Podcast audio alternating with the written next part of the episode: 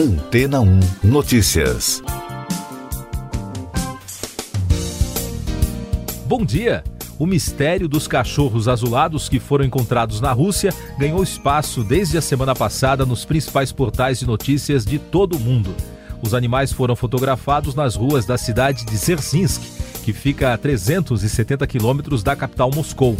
A cor dos dogs despertou a curiosidade de muitos internautas nas redes sociais e abriu debate entre os ativistas do meio ambiente, dos direitos dos animais e autoridades sobre as possíveis causas do fenômeno.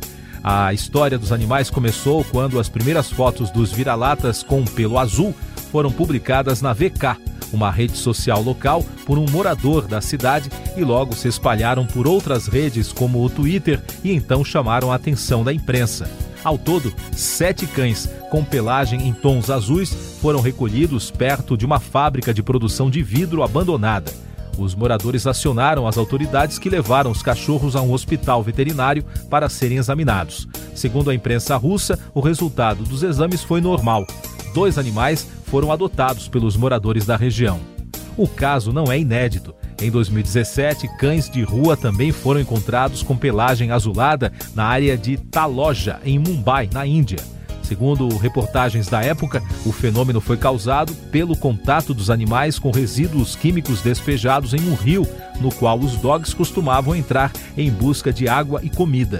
O jornal indiano Hindustan Times destacou que o rio Kazad recebia tanto lixo industrial sem qualquer tipo de tratamento que os níveis de poluição no local estavam 13 vezes acima do limite considerado seguro para os seres vivos. A região onde os cães foram vistos e fotografados tinha cerca de mil indústrias, entre companhias farmacêuticas, de alimentos e engenharia, com mais de 75 mil pessoas empregadas.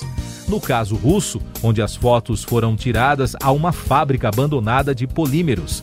Segundo Andrew Meslivets, um gerente aposentado da fábrica que faliu em 2015, ouvido pela imprensa local, a região abrigava diversos compostos químicos utilizados na fabricação dos polímeros, como ácido cianídrico e também o sulfato de cobre. O problema detectado pelas reportagens é que alguns dos produtos foram deixados na instalação. Para os especialistas, é muito provável que os cães acharam restos de sulfato de cobre e entraram em contato com o produto.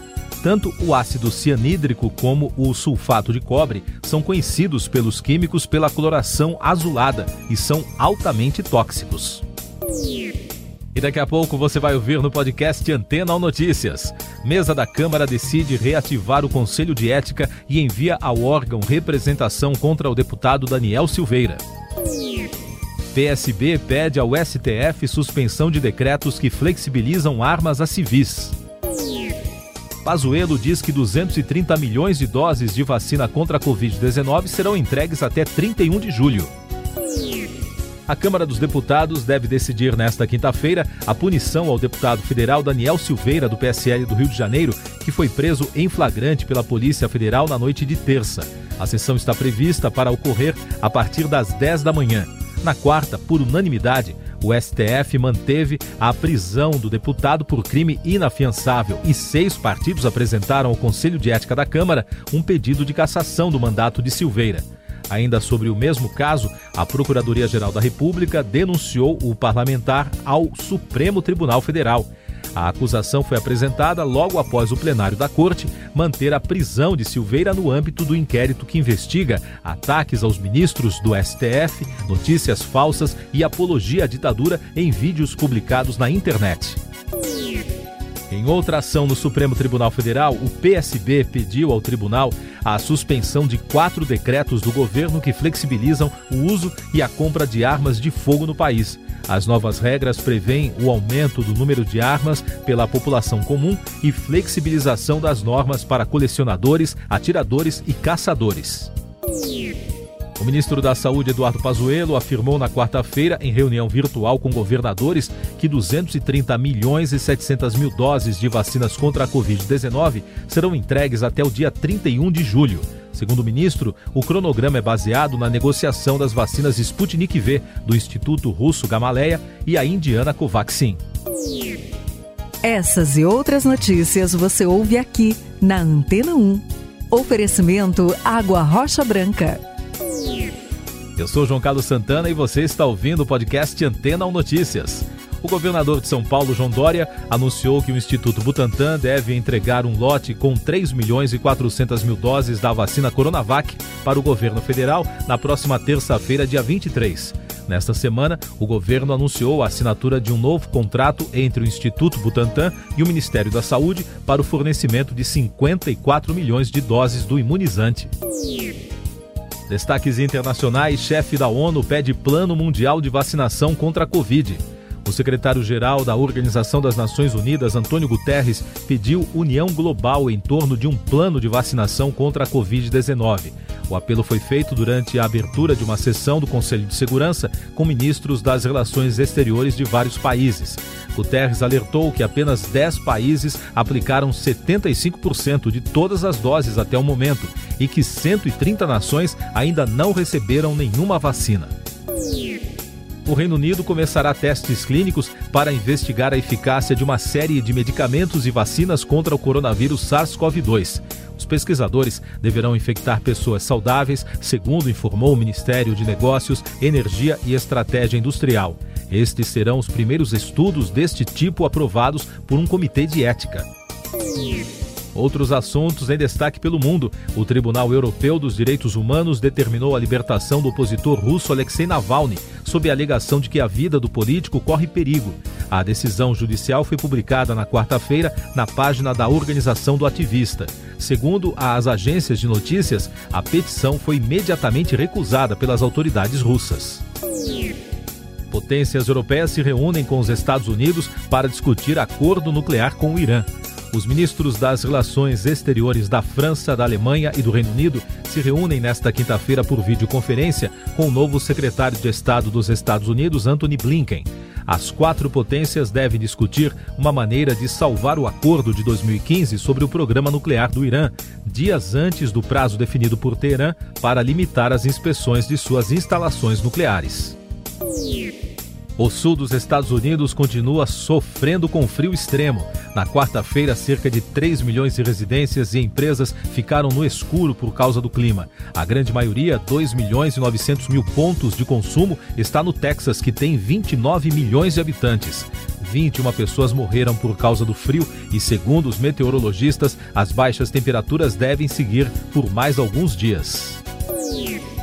E a falta de energia no território americano está afetando a produção de petróleo e derivados que fica concentrada no sul do país. Cerca de um quinto de todas as refinarias está fora de operação.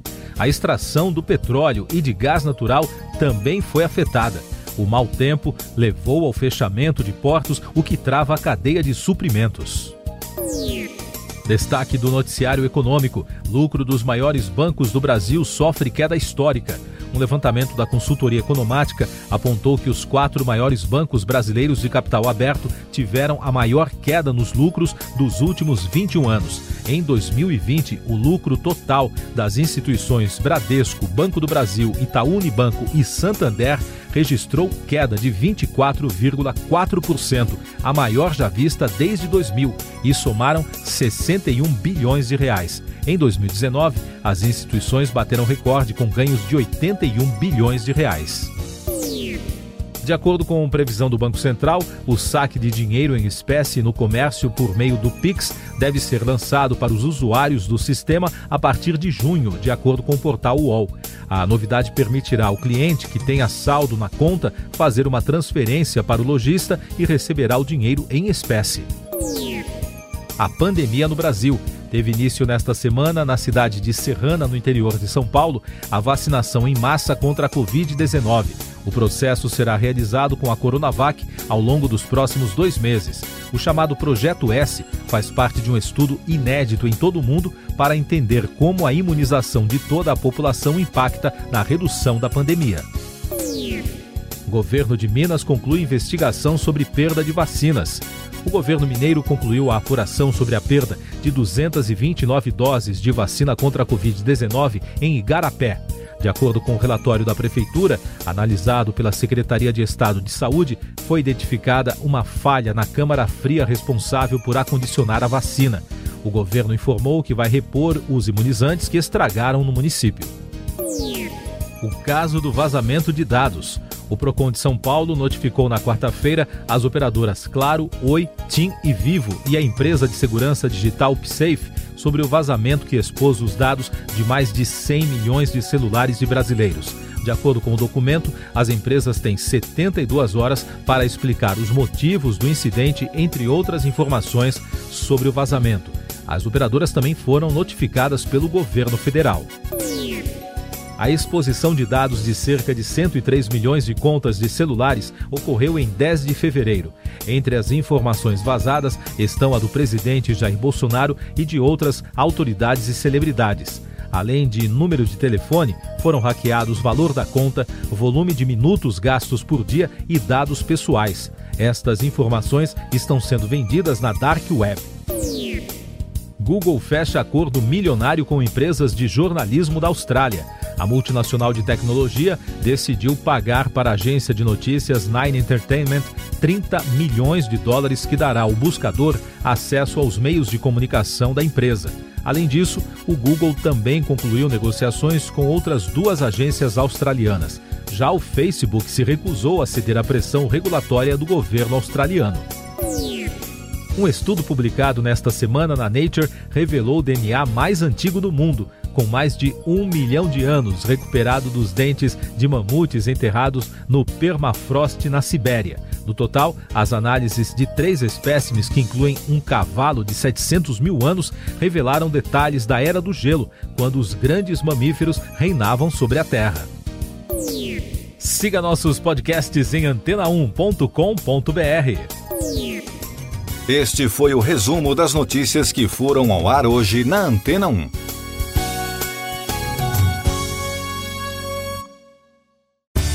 Depois de tanto conteúdo legal, que tal se hidratar com água rocha branca? O consumo regular de água durante o dia traz benefícios para a saúde, como, por exemplo, manter a pele bonita e hidratada. Rocha Branca, da fonte direto para sua casa.